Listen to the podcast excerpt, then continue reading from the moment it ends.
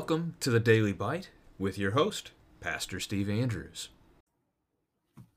Today we begin together a new book. We jump into the book of Exodus together. Exodus is the second book of God's Word, and it's going to end up covering, well, it starts around 3,500 years ago. As the Exodus itself happens, uh, we can date that to 1446 BC um, so we are probably about 40 years or so, even earlier than that at the moment. So 1486, maybe around 1500 BC, when we're even starting the book, would be something you could certainly put a, a date to. Um, so even if you go with the youngest age of creation that we have among Christians, which is the guess of around 6,000 years old, um, Genesis then has already passed 2,500 years of that history. And if you go with a longer mm-hmm. date, then it just lengthens that time too, because again, this this is a, a pretty easy to date, firm date in history that we can look at. So Exodus is going to cover that span of time from Jacob and his family moving down to Egypt until mm, really the the 40 year wilderness wandering of God's people. These are the names of the sons of Israel, who came to Egypt with Jacob, each with his household Reuben, Simeon, Levi, and Judah, Issachar, Zebulun, and Benjamin, Dan and Naphtali, Gad, and Asher. All the descendants of Jacob were seventy persons. Joseph was already in Egypt. Then Joseph died, and all his brothers, and all that generation. But the people of Israel were fruitful and increased greatly they multiplied and grew exceedingly strong, so that the land was filled with them. Now there arose a new king over Egypt who did not know Joseph. And he said to his people, Behold, the people of Israel are too many and too mighty for us. Come, let us deal shrewdly with them, lest they multiply, and if war breaks out, they join our enemies and fight against us, and escape from the land. Therefore they set taskmasters over them to afflict them with heavy burdens. They built for Pharaoh store cities, Pithom and Ramses. And they were more and the more they were oppressed, the more they multiplied and the more they spread abroad. And the Egyptians were in dread of the people of Israel. So they ruthlessly made the people of Israel work as slaves and made their lives bitter with hard service, in mortar and brick, and in all kinds of work in the field. In all their work they ruthlessly made them work as slaves.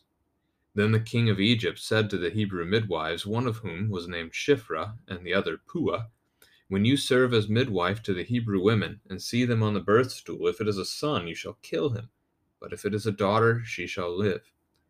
But the midwives feared God and did not do as the king of Egypt commanded them, but let the male children live. So the king of Egypt called the midwives and said to them, Why have you done this? And let the male children live.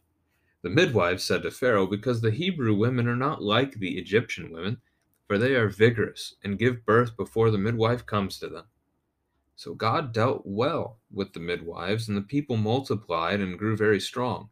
And because the midwives feared God, he gave them families. Then Pharaoh commanded all his people, Every son that is born to the Hebrews you shall cast into the Nile, but you shall let every daughter live. This is the word of the Lord. So, our text today begins by reminding us to really revisit the end of the book of Genesis. So, God makes his covenant, his promise uh, to Abraham. Abraham's son Isaac comes after him, and then Isaac's son is Jacob. Jacob gets renamed Israel, and Israel then has 12 sons and one daughter. You can feel bad for her if you'd like. Um, but regardless, uh, 12 boys. They grow up to be the 12 that you have named there in verses 2 through 5. Joseph included. Joseph is the 12th. The brothers sold Joseph into slavery because they hated him, um, and Joseph ends up being blessed in his service, first in Potiphar's house in Egypt, uh, until Potiphar's wife plays the dirty trick uh, that gets Joseph thrown into prison. Uh, Joseph then is blessed in his work in the prison, gets to basically rule over the prison itself. He ends up taking care of it. And eventually, through some dreams and God working to bring about the, the, uh, the interpretations of these dreams, Pharaoh raises Joseph not just out of prison, but places him second in command over the whole land of Egypt. And it's from that position, as the famine years strike, that Joseph is able to save his brothers and their families, and also eventually invites them to move down, not into Egypt proper, but into the land of Goshen, which was neighboring to Egypt, under the premise that Egyptians don't like shepherds, and a lot of God's people are shepherds. So they live nearby, but not in Egypt. This chapter uh, is then jumping in with a recap of that.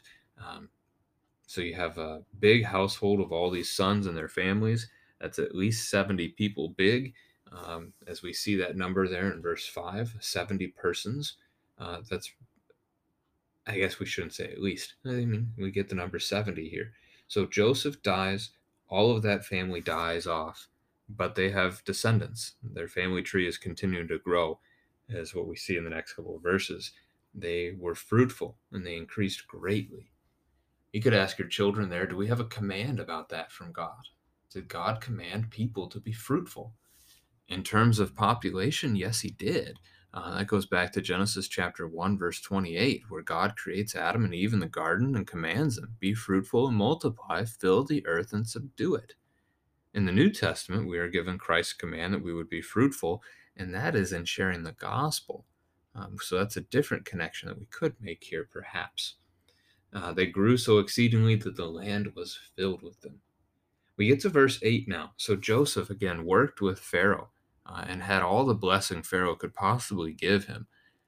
But a new king arises that doesn't know Joseph.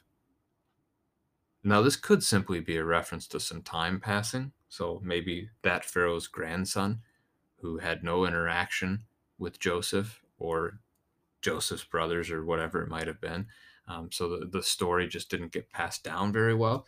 That's a possibility. It seems a little weaker because you do think that those stories would be remembered from one generation to another, at least for several generations. The argument that a lot of um, a lot of Christians make here is that this is a move of a very specific shift in the Egyptian dynasties. Uh, there is a point in history where the the Hyksos people really break into Egypt and put their own king upon the throne. And so there are some, including the first and second century Jewish historian Josephus, that make this argument, and that that is why this king doesn't know Joseph. He's not connected. His family tree has no connection to the previous Pharaoh. They simply don't know who these Israelites are and what Joseph did for the people of Egypt. So that's a possibility. Um, it's, it's hard to be certain of something like that, but it's a it's possible.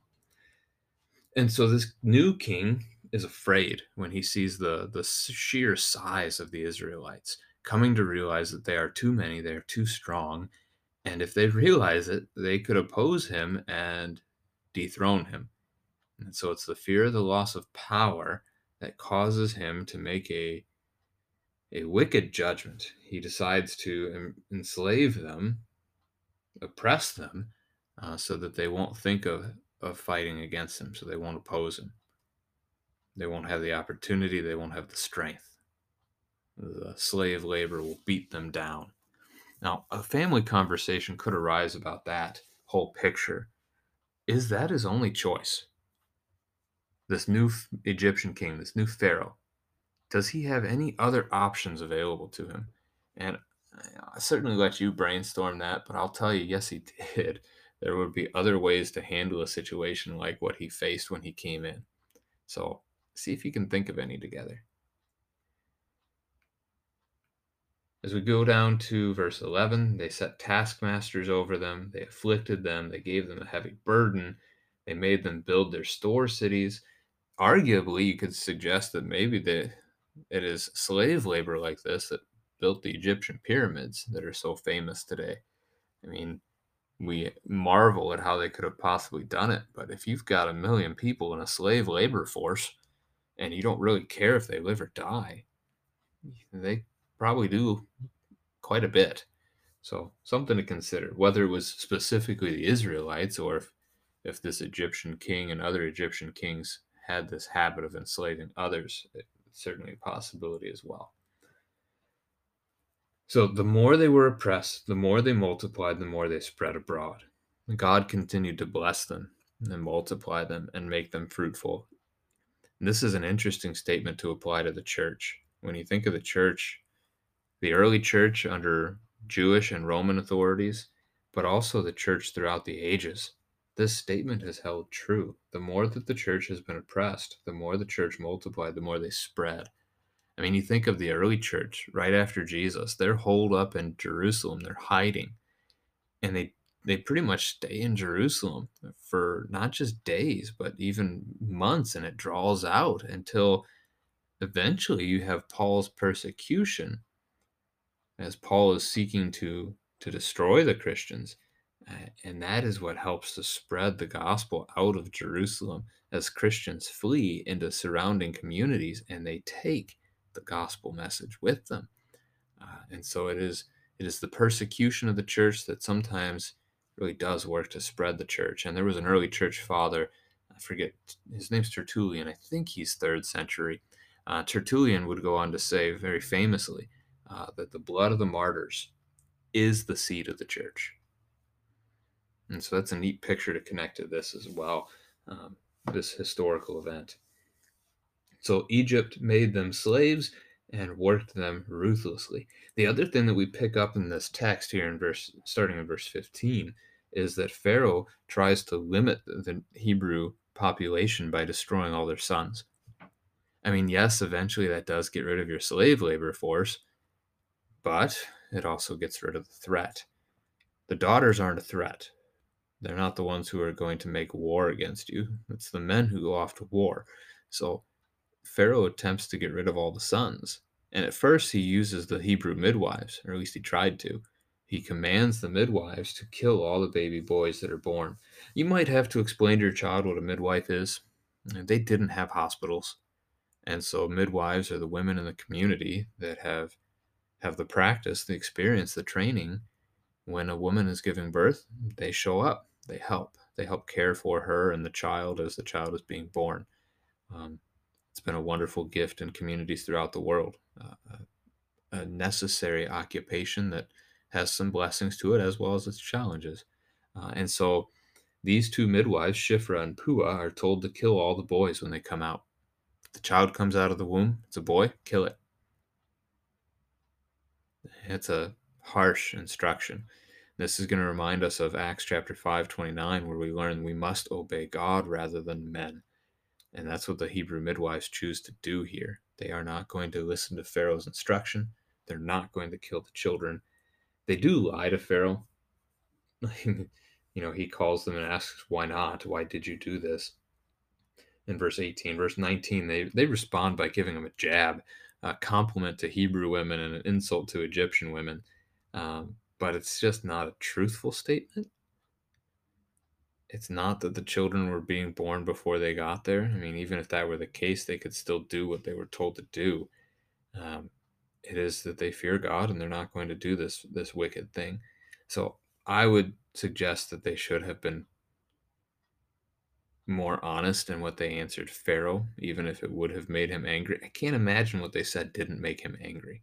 So I think they would have been better off. God would have protected them.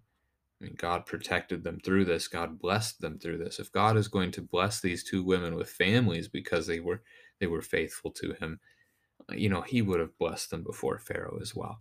So trust in the Lord always is a lesson for us to learn um, from something like that, that we should be truthful and faithful at all times. But we're sinners. And even in our sinfulness, the Lord is still our God. And He still provides for us, as He does for these two ladies here. So thankful that they did what they did. Just wish that they would have spoken a little more solidly themselves. Verse 21 what we mentioned about God giving them families of their own. And then verse 22, since that backfires on Pharaoh, he gives the command across the land so that everyone hears it, everyone knows that if a Hebrew person has a son, you throw the child into the Nile River, where the child will either die by drowning or quickly be eaten um, by some kind of an animal. Not a good picture, but it will lead us into the very familiar story tomorrow that pretty much I think all of our children know well from their Sunday school days of baby Moses.